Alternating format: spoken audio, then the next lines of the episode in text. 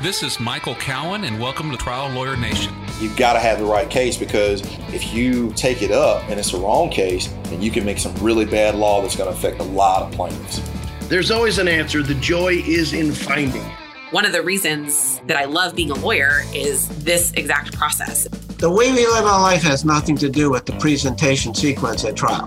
As trial lawyers, we pick up and move on and keep going. You're losing or gaining one out of every 10 jurors, which can really make a huge difference in the ultimate result of the case. Whatever you think about, you create. Learn all you can and never stop. And then have the guts to try case after case after case. Welcome to the award winning podcast Trial Lawyer Nation, your source to win bigger verdicts, get more cases, and manage your law firm. And now, here's your host, noteworthy author, sought after speaker, and renowned trial lawyer, Michael Cowen. Today on Trial Lawyer Nation, John Fisher is joining us. Uh, John is a great trial lawyer out of New York, specializing in medical negligence cases. He also is the author of two books that uh, everyone who owns a law firm should get uh, The Power of a System and then The Law Firm of Your Dreams. So he's not only built a great law firm, but he's also uh, advising other people on how they can build great law firms. And uh, it inspired me enough where I wanted to have him on. So, John, how are you doing today? I'm awesome. Thank you. A privilege to be on your show. Well, it's a privilege to have you. Uh, tell me a little bit about yourself. Well, I, I started out as a, the son of a real estate lawyer. And uh, one day I'm trying to figure out what to do with my life after law school. And it turns out about a 30 year old black male comes in my office and he tells me a story about he had been horribly brain damaged in a bus wreck and no lawyer in town would go near his case. There were all kinds of problems with the case.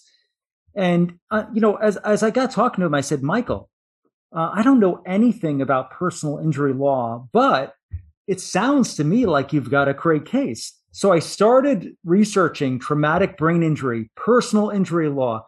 And as i got into it i'm like wow this is fascinating. I am, I was totally ensconced by the whole thing. So I got more and more into it. And my wife was like, this is all you do now. You don't actually do anything else. And I'm like, yeah, because my weekends and my nights, everything was totally absorbed by it.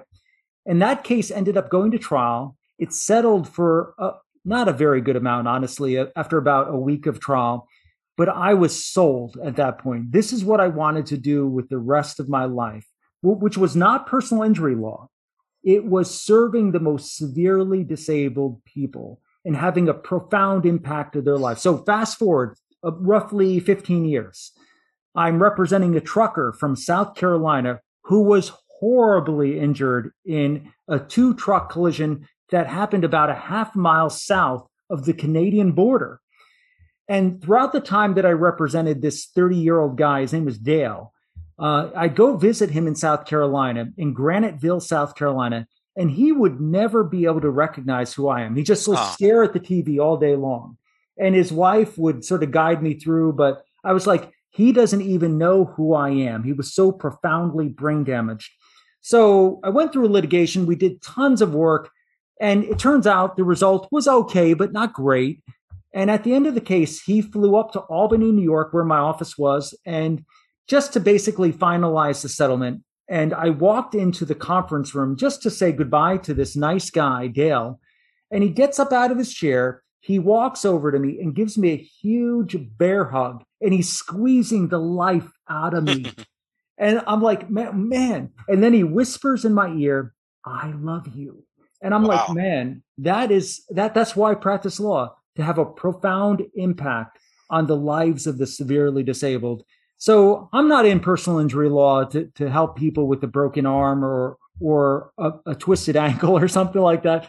I want to have I want to represent people who are either their their estate if they've died, which is most of our cases, brain damage, par- paralysis, loss of limb, blindness. So it's really those categories.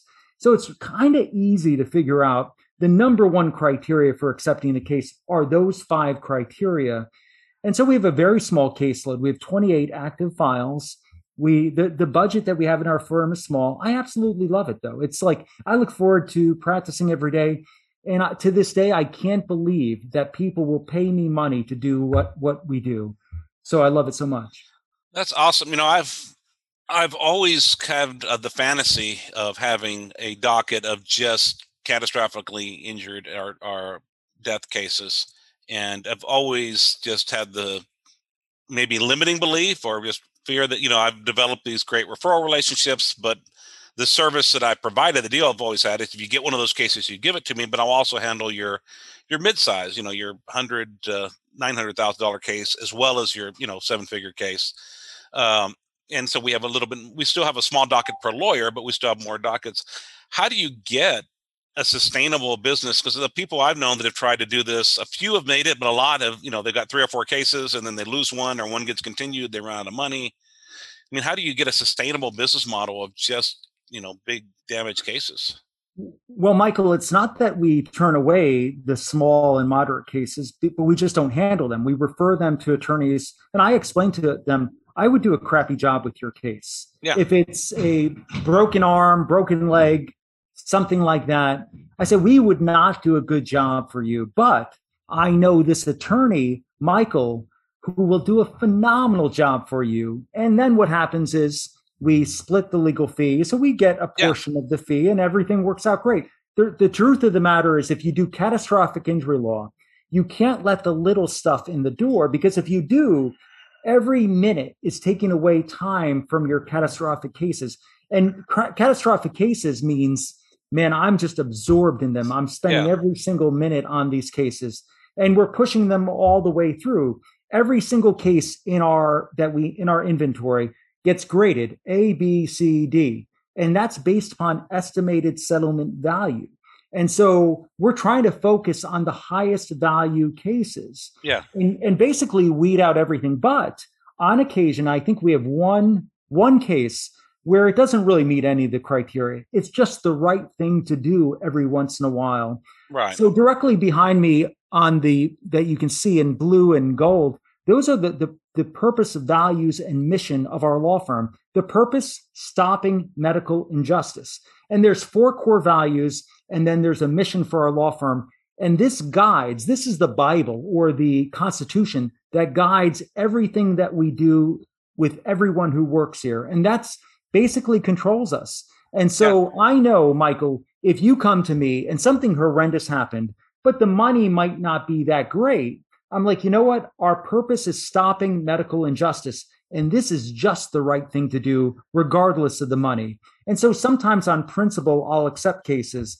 One thing, um, and our core values speak to this we never agree to a confidential settlement, period. Never have, never will. Wow. That is one of our four core values. And the reason, Michael, is I believe that what we do in this area of law is not simply compensate people for an injury. That's a small part of what we do. What we do is we improve the quality of care for other people in the future so that the same thing won't happen again. So, real quick, Michael, I was, for years, I've handled train litigation, crossing litigation. And, and there was a crossing in New York State that was the most dangerous crossing for in railroads uh, for over 30 years. It was horrendous. People were getting hurt and killed at this crossing all the time. And by all the time, I mean maybe once in, in a three week span, they had three collisions between a train and a tractor trailer. Wow. And so I got involved in this case. I handled all of the litigation relating to this very dangerous grade crossing that was involving tractor trailers and trains, right? And I, at the end of these cases, I tried one of the cases, the rest of them settled. I became pretty disillusioned about the process because I realized, you know what? The crossing still is there. The people are going to get killed. I haven't accomplished anything. So I got money for people, but is that really what the practice of law is about? And then around Christmas, somewhere around Christmas, this is years ago, I'm driving past the cross. This is out in the middle of nowhere, the country. You, no one would even go by this place. I'm just happen to be driving by there, and I notice there's a booth at the crossing that looks like a porta potty. And I'm like, what is that? So I stop, I get out, and as I get out, somebody uh, like a some guy comes running out with a baton. He's like above his head, he's swinging it around, and he's like, "What the hell are you doing here?" He's like scaring me away. I'm like, "Whoa, who are you?"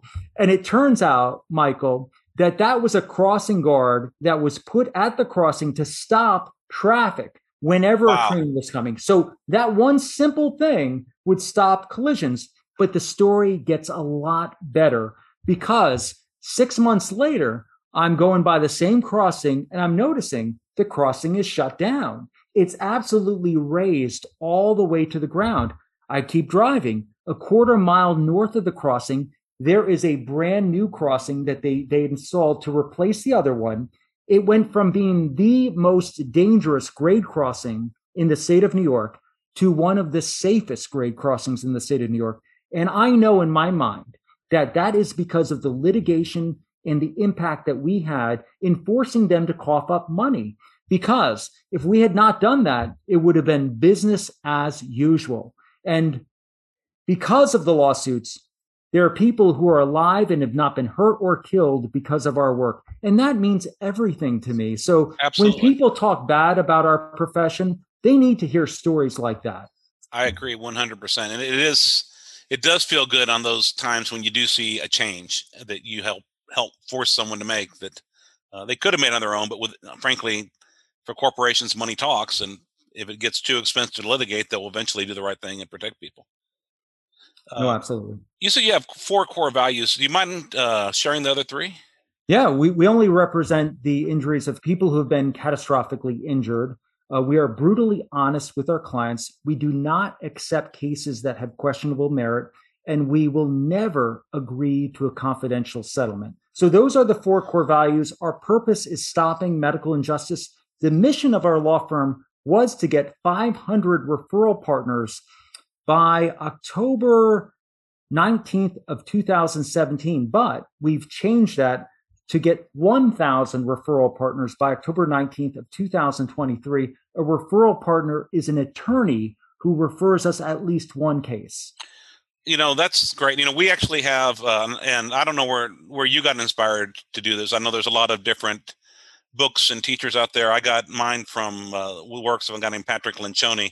Uh, Oh, yeah, but love you know our you know we our our law firm exists to provide a special forces level representation to people who are hurt. Our he he has three core values uh, under his system. So we constantly seek to learn and improve. We share what we learn, and we fight hard without being a holes. Um, and you know what we do is litigate personal injury cases for plaintiffs, and we have a strategy of success. Uh, but I do like your really concrete goal. I want 500 referring lawyers by this day, rather than a we want to provide a higher level. We want to. I, I like that. I'm gonna, you know, I, I need to. I need to finish reading your books because I. Where did you get that? Where did I get that? Well, uh, well, this gong that you're looking at behind me, um, Yeah. we sell. We only strike that gong when we get a new referral partner. That's an attorney who refers us a case. Yeah. So when we get a case, I, I give the mallet to one, one of our team. They strike the gong, and it has a beautiful sound. But where I got this was an epiphany that I had as a young attorney was that my clients were not injury victims. Uh, my clients are attorneys who can send us a steady stream of cases. Yeah. And so, because if you, in catastrophic injury law, if somebody has a case, they're not, it's not a good chance that they're going to have another one or that they're going to have a family member or friend because this stuff doesn't happen that often. But if you have a referring attorney who can send you a steady stream of referrals of these type of cases, then you're in business because then in, instead of sporadically getting referrals, you're getting them every single week, every day. And the key, Michael, is we currently have 461 referral partners, our firm. But the reality is, it's really about three or four law firms that send us almost all of our work. And but it's steady that work. The rest Yeah. of it's sporadic, but the three or four, it's gold. So what we do is we go right to the top of the food chain. And by that I mean the biggest, best law firms that don't do the type of law that we do. And those firms, it's a pipeline. They will send us work. We have to go through a lot of low quality, crappy cases to get the good ones, but that's the nature of our business. Yeah. And we'll take cases that no other law firm will. The case that I mentioned where two tractor trailers collided just south of Canada, no no lawyer in the state of New York wanted to go near that case. The liability to them looked like it sucked. But to me, it looked like this will be fun. so, Yeah. so I got into the case. We we brought all of our reconstruction people up there. It was a nighttime wreck in the freezing cold near Canada. We reconstructed the accident under simulated the conditions four different times, and each time I screwed it up a little bit. and then event it cost a fortune to do all this. Yeah. And eventually, did we get it exactly right? Not really. Uh, because there's always some little flaw in the reconstruction. That's the problem. But we, but the case settled. Client was great, and you know it's a Good. young attorney. I'm a young attorney, given all these big cases. Michael, my first case in court.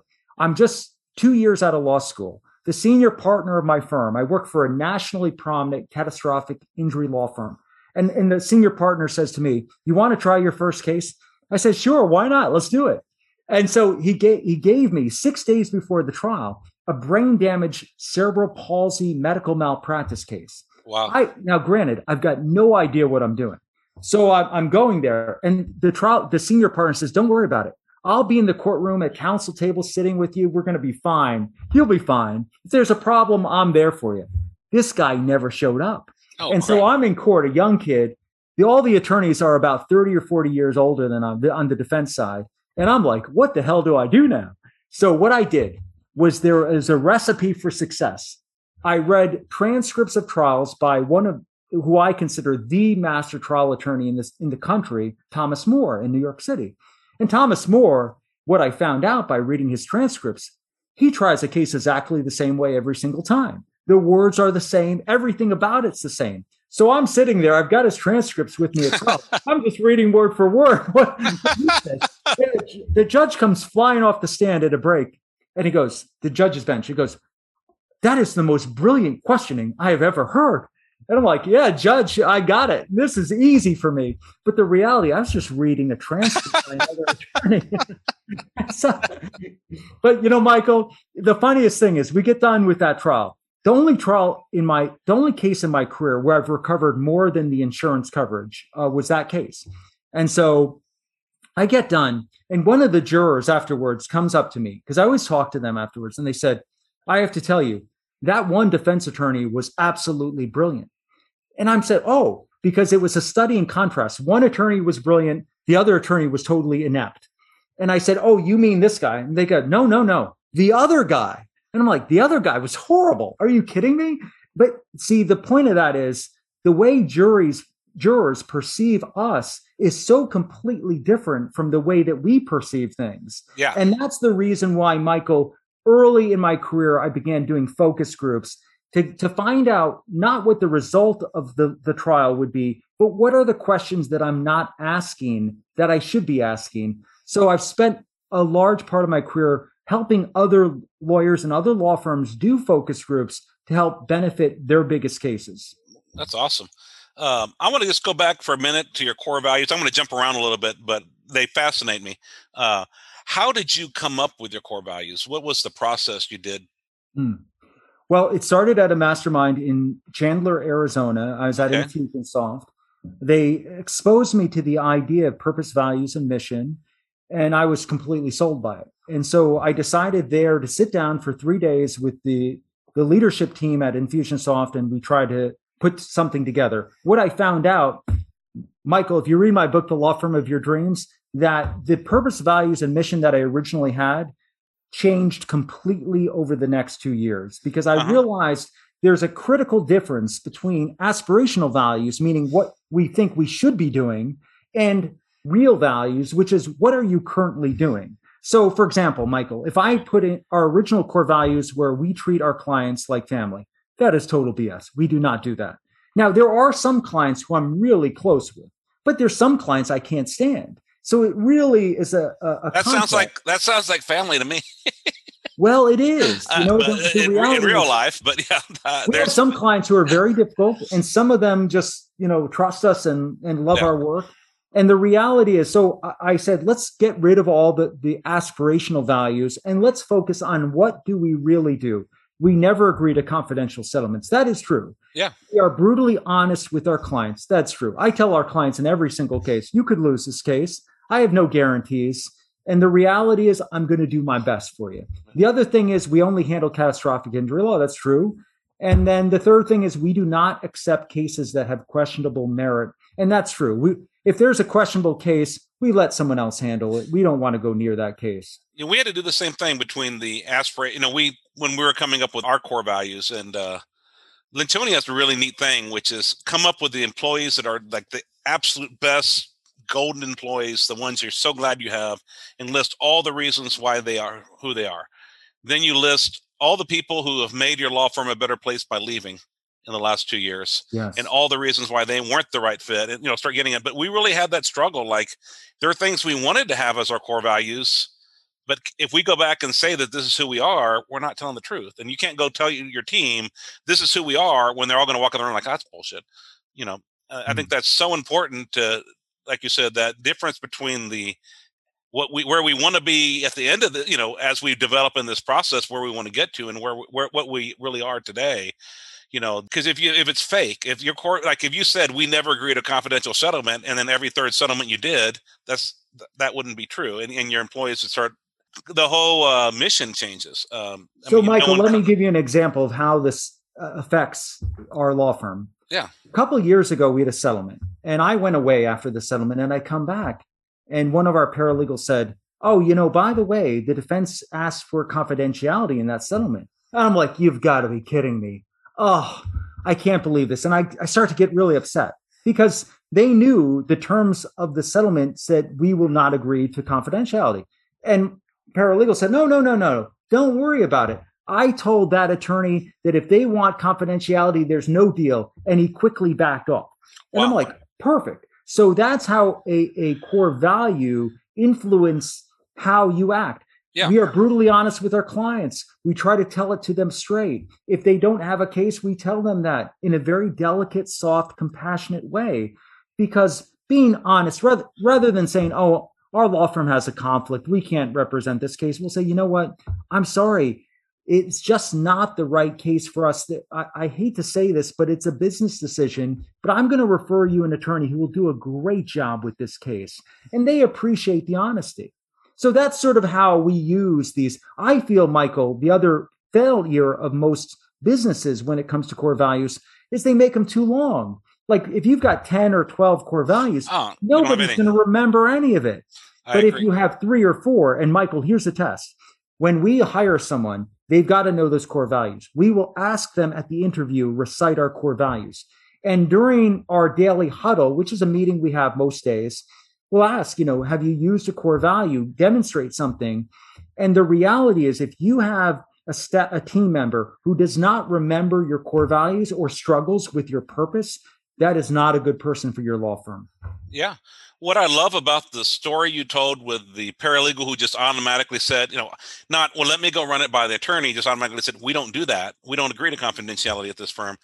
Uh, is it just shows how when you run the business right as a business, it allows the law firm to run the way that the law firm, you know, I used to struggle with if I spent a bunch of time trying to run a business, how am I going to practice law? And what I finally learned, and part of it was just guilt over running a successful business. I don't know. That's another long story over, you know, about self worth and guilt and whether people should make money or not, which I had to get past. But uh, what I've realized is when my business runs well, when I'm not always dealing with a crisis, when things are just happening without my involvement, I can really dig deep on those cases and I can really become a better lawyer. No, absolutely. Uh, Michael, I once paid a guy who was one of the leading marketing consultants in the country a lot of money, I, like 10 grand. And he said, I'll give you two hours. I said, okay, I'll do it. Now, that was really stupid, but I did it anyway. and so he and I met at a diner for about two hours and he, he didn't tell me anything that I didn't already know, but for except for one thing, he said those people who are the most successful in the law or any industry spend 50% or more of their time on business development. And it is so true. I've learned that the hard way. Yep. We don't get to practice what I was at a trial lawyers college regional and a young attorney, I'm sleeping in, you know, in a bedroom with a stranger, right? It's a, yeah. a young attorney. He's with me and he's like, I can't wait. I'm just out of law school. I can't wait for my first trial. Um, this is going to be great. And he's like brimming with hope and vigor, right? And I said to him, you know what? You don't get to be in the courtroom unless you master the business of law first. And so, much more important than mastering trial skills, which is something very few people actually get to do, it's much more important to master the business of law, how to run a business. Because if you don't do that, you're not going to be able to get to the courtroom. And so, spending more than 50% of your time on business development, that's what the people do who make the most. It's just a matter of fact. I've learned that. And, and through the masterminds that I run nationally, I've learned the most successful lawyers, that's what they do. Uh, I love a courtroom. So it's it's being doing business development is not necessarily for everyone. I love being in a courtroom. I wouldn't give up the practice of law for anything, but they're not mutually exclusive because you have to do the business of law in order to practice law. You have to do both. And so I, you know, I've learned that. And that was what led to my first book called The Power of a System was I wanted to master the business of law and how to run marketing and managing a law firm. And what I did, Michael, this was a self interest. I put this because these are my office policies in the power of a system. Everything we do, oh, wow. settlements, motions, discovery, pleadings, you name it, right here in the power of a system.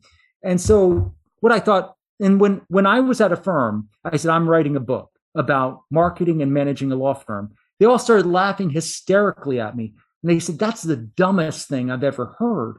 Why on earth would you just give away everything that you know? And my thought was, well, because no one else is. No one else is just giving away everything that they know. And if I can help other lawyers own and operate their own law firm, we all win. And you know Absolutely. what, Michael, usually happens is I'll have a lawyer come to me with, let's say, a medical malpractice or a trucking wreck or something like that. And they'll say, you know, I don't want to refer this case to you. I just want to pick your mind. So can we have lunch? I'll say, fine. We'll have lunch. We'll be there for about two hours and I'll tell them exactly what to do. No holds bar, everything A to Z. And at the end of the meeting, 90% of the time, they'll say, you know what? Why don't you just handle this case and I'll just get it cut? like, it happens every single time because when you give away everything that you know, I know it seems counterintuitive, it comes back to you in spades. Uh, that's what I found. And that's what led to my second book, which is called The Law Firm of Your Dreams. Everything I, I do with marketing and management is right yep. here. And so rather than hide anything, just give it away. I mean, the reality, think about it, Michael. If I do a, a speaking event about internet marketing, my wife sat down with me after one of these and she said, You don't really give away everything that you know. And I say, Of course I do. I tell everything because the reality is a rising tide does lift all boats. I do believe that. But secondly, none of these lawyers are going to do any of this stuff anyway. I mean, the reality is they're not. I write all, I, I, wrote recently a column about how to increase the number of your Google reviews. I don't know a soul who has taken any of my advice. But if you wanted to have 500 or 1,000 reviews, I know how to, I, I can get it. I know how to get it done basically. And I can, and it can happen in less than a year. But it's not actually a lot of work either, but you have to follow some basic principles. So it, everything is doable in life. It depends on where you want to, you know, dedicate your time. And you can only implement so many new things at once. Exactly. I've learned that the hard way. If you try to do 20 things at once, instead of saying we're going to do the most important or the best return on investment and then the second most and the third most and revisit every quarter what it should be uh, you know we may need to re-rank them because what we thought was the third most might not really be the third most when we look at it again each year, the law firm of Cowen Rodriguez Peacock pays millions of dollars in co counsel fees to attorneys nationwide on trucking and commercial vehicle cases. If you have an injury case involving death or catastrophic injuries and would like to partner with our firm, please contact us. You can reach DeLisi Friday by calling 210 941 1301 or send an email to delisi at cowenlaw.com. That's D E L I S I at cowenlaw.com. She will coordinate a time for Michael Cowen to speak with you in person or by phone to discuss the case in detail and see where we can add value in a partnership. And now, back to the show. You know, there's so many things we can do, but I, I found I, I, used to try to do too many things. I try to implement 20 systems at once, and then nothing would ever get followed. Mm. Well, Michael, one thing I would say is if, if a young attorney came to me and said, what's the one thing I should do? If I have a thousand dollars, what should I do with that thousand dollars? I'd say, look, find a mastermind of high achieving attorneys who are doing things way bigger and better than you could ever imagine. go to the mastermind, soak in their wisdom, learn from them, and, and find out, leverage all of the mistakes and failures that they made so you don't have to repeat the same thing. Now, how many people would take my advice? Virtually no one. But, but, and this, everything that I do here goes back to that mastermind that I discussed in, in Chandler, Arizona back in 2013. I was in this crazy mastermind with high achieving business owners from across the world Australia, United Kingdom, South Africa. And I'm in there, I'm like, man, I am in the wrong room. I don't belong here. These people are like in a different stratosphere than me. And eventually, what I realized over the course of three years, of three days, was this is something that everyone should be doing. Absolutely. Is hanging around people doing things bigger and better than you are so that you can leverage their wisdom and knowledge. And so few lawyers do that. So, Michael, I started in 2014 a national mastermind called Mastermind Experience, and it was to help other lawyers with the business of law. And that morphed into a weekly mastermind that's called Plaintiffs Elite, which is just for personal injury lawyers. And what we do is we try to help people with the business of law. And so that's really, I think, the best thing I've ever done in my career. You know, I, I agree with that 100%. Uh, just the, you know, what do they say? You're the average of the five people you hang out, you spend the most time with. And, you know, I, I purposefully, and they're not always formal masterminds. Sometimes it's just, you know, like we, re- I recently had a group of five successful lawyers and we all met in one location just to spend two days sharing ideas. Mm-hmm. Uh, you know, and we just, we got to bring two topics, uh, you know, on marketing or, or management of, of law firms, and it was awesome. And some of them, you know, were about my level, but a couple were, you know, way above. I mean, you know, multiple eight-figure recoveries every year, and you know, to learn from them. Uh, but the other thing I've learned through the podcast and just through you know networking with more and more successful people is, I think mindset. And you address in your book, mindset is a lot to do with success. Yeah, mindset is is very uh, important, and and realizing that you can't serve everyone, but you can change the world for those that you do represent. And so the mindset I think of a lot of attorneys is that they've got to take all the small cases and the little stuff to get the big ones. Yeah, I found out that's just not true.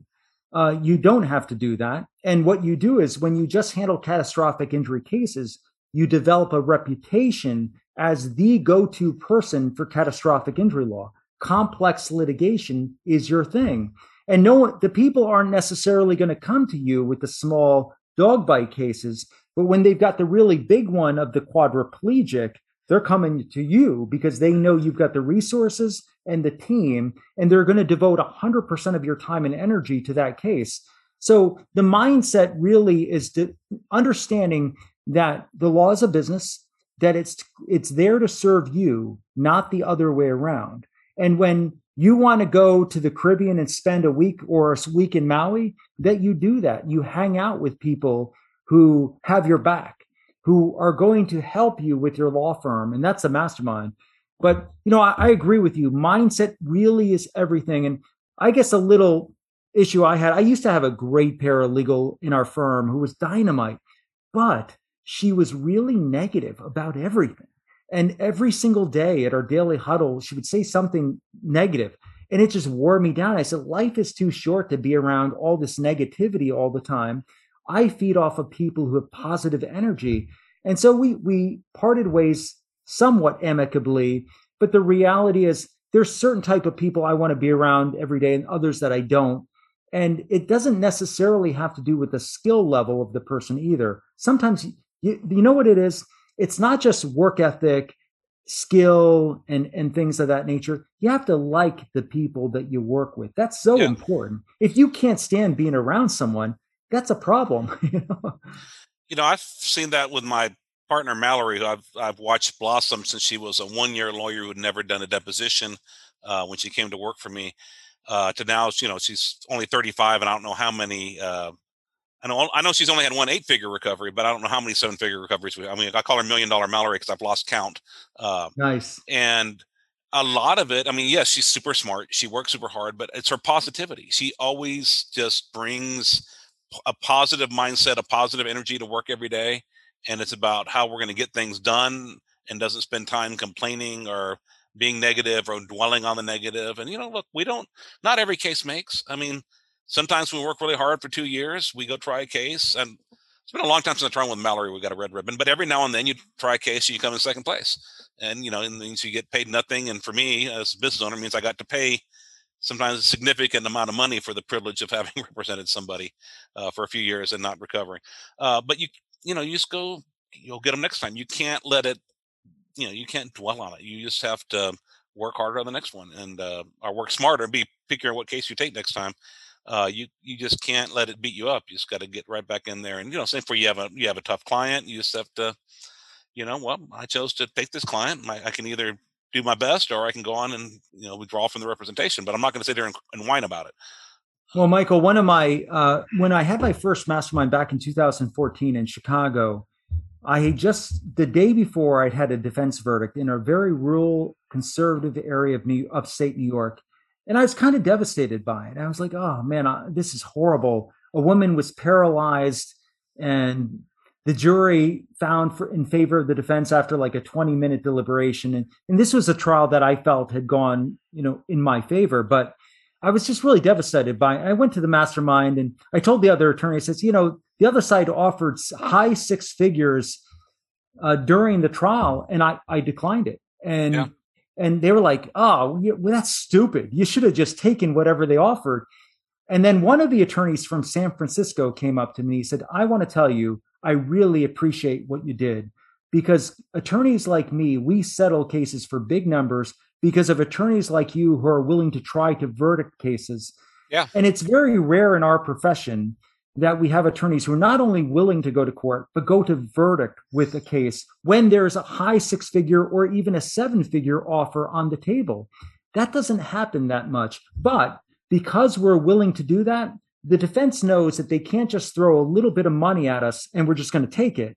They know that we're willing to go to a verdict, even with a high six figure offer on the table. And so I think it's important for us to know that we do settle, we set settlement values for every case, minimum settlement yeah. values for every single case we have. And that number mm. is realistic. It's not some pie in the sky number, but we set it and we stick with it and we get the clients to sign off on it. And we say, this is the number that we're recommending. We're going to do, we're going to try to do a lot better than that number. But if, if this, if it comes down to it, you give us authority for this. But if they don't come up to that number, I need your word that you will never accept anything less than that number.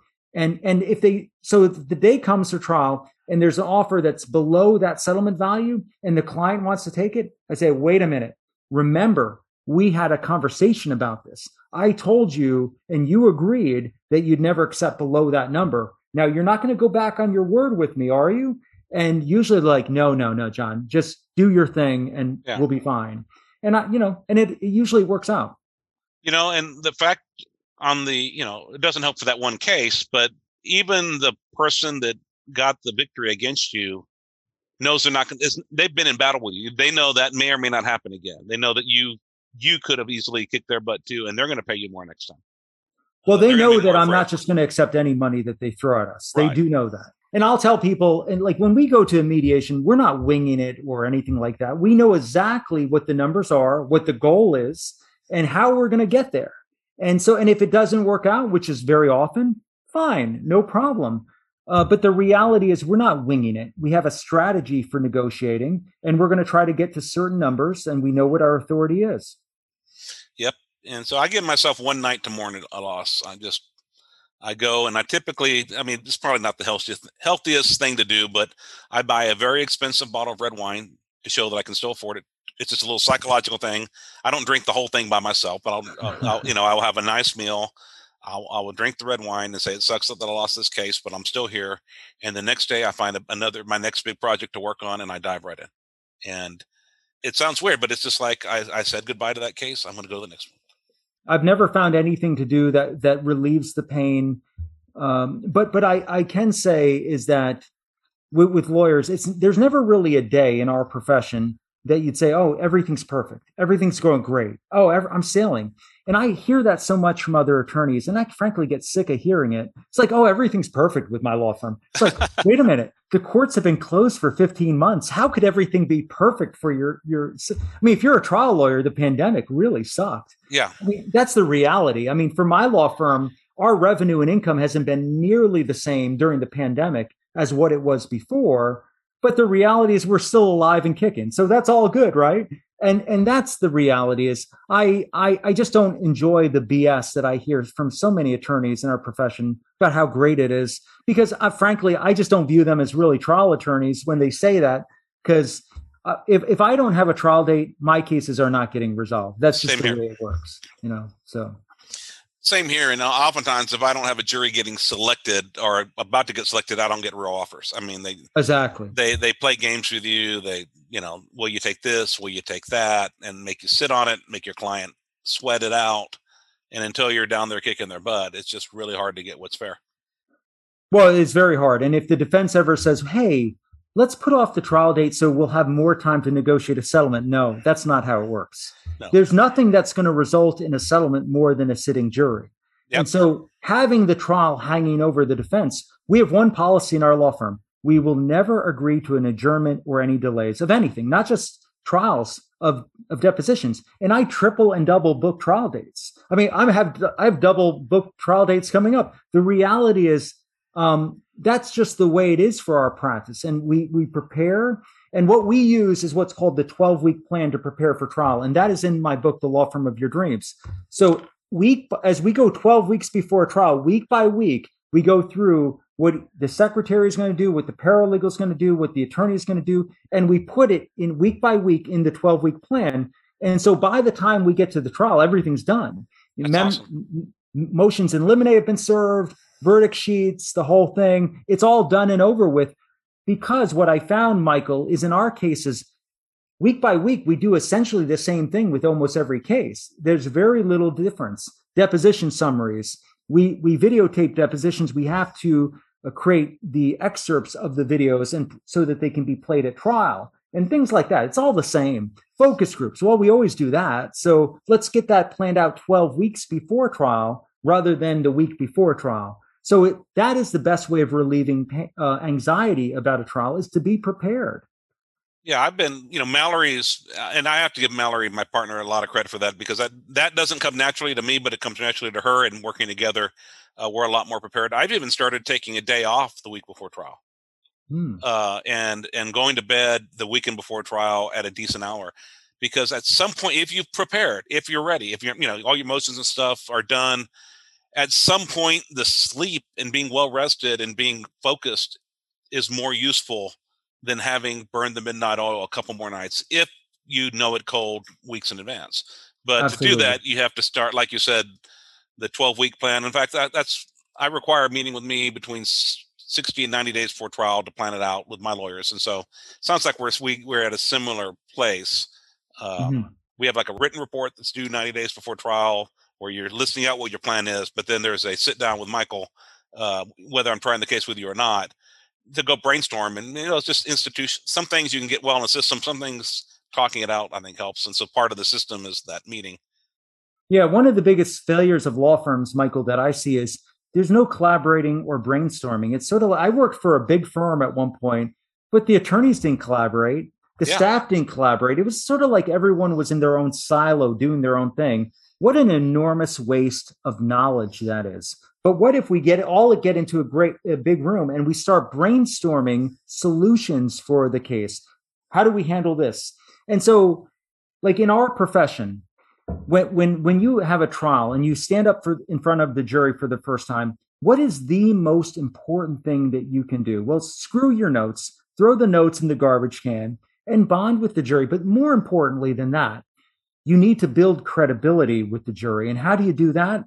Well, it's really hard, but if you share your biggest danger point with them. So, for example, I represent a, a guy, Curtis, who was a passenger in a tractor trailer. He was seatbelted when he was killed in the wreck.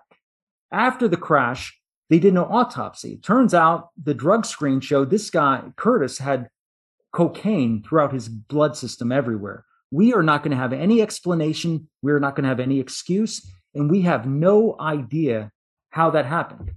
And if you feel, based upon what I've just told you, that you know maybe we should just be done and over with here, I, that's no problem at all. How do you feel about this? And what they might say is, well, wait a minute. What the hell does cocaine in, in his system have to do with a seatbelted passenger in a, in a truck wreck? The other trucker was at fault. This guy, you know, okay, maybe he had some issues with drugs, but the reality, he didn't deserve this to happen to him. Yeah. They will rally to your defense when you reveal early on your most vulnerable danger point. And so I'm very big in treating jury selection just like it's a cocktail party. Just you're hanging out, you're just talking to them, and you're trying to get them to open up. But what you're really trying to do is not just create a rapport, but you're trying to build credibility by revealing the biggest problem that you have with your case early on. Because if you do that, they're going to be like, wait a minute, this guy is honest with us. He's not pulling punches here. So maybe we can open up with him a little bit. So that one case I was telling you about that I lost a defense verdict, it was the second time I tried the case.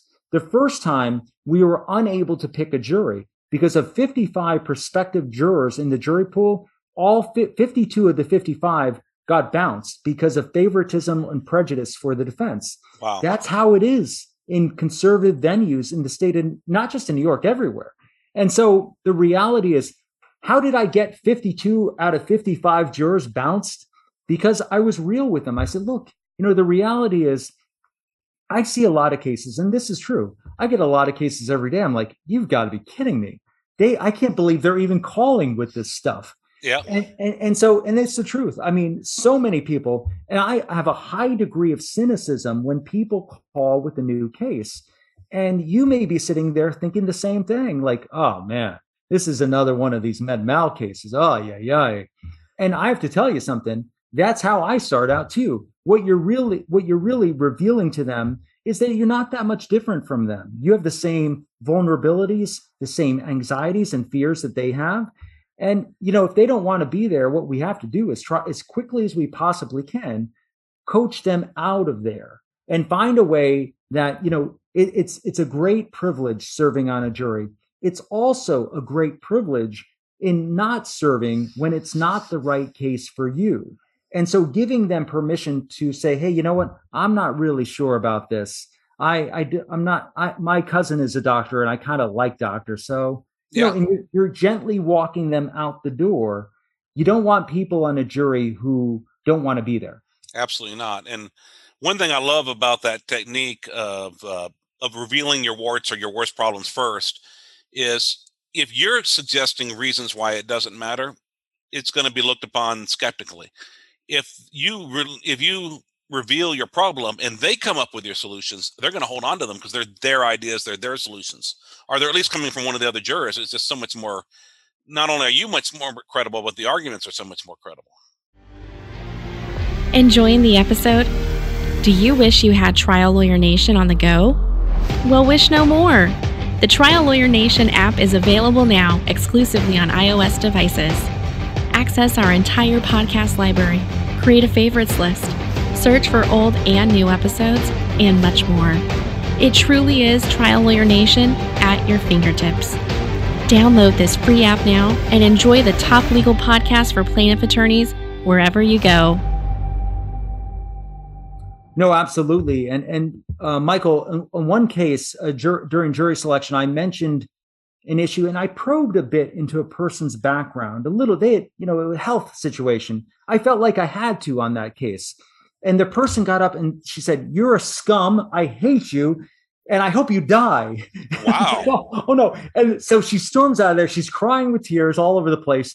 And then at that point, the court clerk stood up and I said, We're adjourned for the day. And I'm like, Oh no. So I, I went to bed that night thinking with my, my jury trial consultant, I'm like, oh, we're screwed. We just, I just lost the case. So I show up the next day and the other jurors show up and they're like, that woman was so nasty and rotten to you. I could not believe what she said. what they were doing, Michael, is they were rallying to my defense. Yeah. Because what they felt was what I did was not really inappropriate. And the person overreacted to what I said. So, you know, that that's the nice thing about showing vulnerability is a lot of times they will respond and rally around you rather than to then putting a, a dagger in your back. They're going to try to support you. And I think it's a mindset mindset thing. When you trust the group, then the group will help you. If you don't trust the group to help you and you think that they're out to screw you, then then they won't help you because you don't trust them to do it. Absolutely, that makes any sense. And and uh, even if they're not going to help you, just going in there with a the mindset that they will makes it more pleasant and at least maximizes the chance that they will. The best four words, Michael, in jury selection. Please tell me more. yeah. you know, hey, let them talk. Yeah. Let them have their say. Show compassion. And as they're talking, nod your head. Because if you nod your head, they will just keep talking. And yep. when they're done, don't say a word because they will fill the void and they'll just keep talking. And all of a sudden, you've got a party atmosphere in jury selection. So, really, it's sort of like you're the ringmaster who's just opening the doors, making them feel comfortable, and letting them have their say. And getting over that fear of silence. Uh, you know, the silence is a vacuum that someone will fill. But you know, you'll sit there and you'll throw something out there, especially at the beginning. It takes a while to get people talking. Uh, so you ask something and then it's silent. And it's probably, if you're an outside observer, it's like seven to 10 seconds. It's not that big of a deal. But when you're waiting for that juror, the first juror to start talking to you, it's like an hour. And it is so tempting to fill that void yourself and start and keep talking. And then they don't have to. Uh, but if you just sit there and trust someone, someone will save you. Someone will start that conversation. And once the jurors break the dam, then they feel comfortable talking and you get it happening. If you don't shut up, uh, you know, and just learn to embrace the silence until someone else speaks, uh, it never happens. Well, that's also a really powerful tool for direct examination, opening statements. Is is when you have something that's really powerful to say, you're the, the power statement. Just try to pause for six seconds. You'll never get there, but just try try to pause and it just adds so much power to what you just said when you're able to pause for that long or if a witness says something that you're one of your witnesses make a really strong statement let it soak in by the pause the pause adds so much power and it's such an underused thing by trial attorneys so i, I agree completely with you it's about creating credibility with jurors and then using the power of pause in speech to really emphasize key words. Absolutely. And I've really worked on slowing down when I talk, even though I usually have a compressed time period, like 15 to 30 minutes to give an opening, for example. And what I've learned is if I trust the jury, why did I used to talk so fast? Because I had to get it all in, because I didn't trust them that if I just gave my best points, I would win. I had to try to get every little thing in. And now I just I tell my story in the time that I have and I trust that they're going to listen. And and you know, obviously, there's some more things you have to get in through the trial sometimes, but it's uh, I've had a much better win rate since I've done that. And, it, and again, it, it, just goes to you know having the mindset of I trust the jury, I trust my story. I don't have to get every little word in because really, when you try to do that, you talk so fast they don't get any of what you said, or they don't get half of it. They don't understand no they don't get any of it actually. Yeah. So what what the verbal communication is i don't think hardly any of it's retained uh like 5% maybe less than that. But what is retained is non-verbal communication. So anything that you can do non-verbally to show them something is so much more powerful than the verbal language so I've seen people, I've, I've seen other attorneys try to do an opening statement, at least in part, through nonverbal communication, psychodrama, things like this. And it's so powerful. It's really a cool concept to use your body, your face, and, and using expressions on your face, the flow of speech, and different things to elicit reaction and responses because a courtroom is it's drama, it's theater. And you have to harness theater. You have to embrace it much more than than anything else because it's the drama and the nonverbal communication that will be remembered. Absolutely. Absolutely. And your nonverbal has to be consistent with your verbal uh, and that's another problem but not believing it or not having the mindset or not trusting the jury if your words are saying one thing but your gestures and your tone are saying something different Right. Uh, exactly. They're going to their their gestures and tone will be so much more persuasive than your words. No, absolutely. And it's easy to say these things. And, and if somebody were to say, well, hey, uh, great speech, great this, but the reality is they, they might say, how, what, what course can I take to do this? It's like, you know what? Uh, there's a lot of things you can do, but the reality is there is no substitute for experience. You want to learn how to be a trial attorney? The best thing you can do is to try cases. If you want to learn how to give the speech of your life, the best thing you can do is give speeches. Uh, because every single time you do it, you're going to be learning a little bit more and refining what you've done. Like, for example, if I give a presentation about marketing, what I found is these power every, every lawyer at every every seminar you go to, they'll have a bunch of PowerPoints. And it's like, nobody's reading or retaining any of that. So just screw the PowerPoint. Just go ahead and connect with people, find out what, what their biggest fears are, get into the audience, connect with them, become their friend, let them know that you care rather than spitting out a bunch of data that nobody's going to remember. And so the reality is just connecting with people is so much more important. Absolutely. Now, you also, besides running your own, your own law firm, you've mentioned you do some other work with lawyers who want to better their careers and their practices and their abilities. Well, the thing is, we, we run two masterminds, mastermindexperience.com and plaintiffselite.com. They are masterminds where we have some of the elite attorneys in the country who get together and help each other. But one of the things is, there's only so much I can do to help somebody. But if you harness all of these different people from across the country, attorney, high achieving attorneys, and they're all coming together. Our last in person mastermind was in Maui, and uh, it was phenomenal. And we had incredible uh, event. John Morgan was a guest for our mastermind at Morgan oh, wow. Morgan, and we had just great people there. Our next mastermind is September 10th in Washington D.C., and it's uh, hosted by Price Benowitz. Uh, Seth Price, yeah. good friend, he he hosts the mastermind in D.C. and then in February, February 10th of this next year, we have a mastermind in the Dutch Caribbean of island of Curacao. Oh, wow. And then April 10th or 11th, we have a mastermind in New York City. So they're phenomenal. And it, what happens at a mastermind? Michael, you'd say, I'm coming with the biggest problem that my law firm has in marketing or management. And then you bring your partner, a paralegal, maybe a marketing director, and you, you put your problem out on the table with a group of high achieving attorneys and they go to bat trying to solve the solutions. They brainstorm, collaborate. They say, What have you done this? What about this? And then you leave there and you're like, I've got some real life examples of what to do with this situation that I didn't have before I came in here.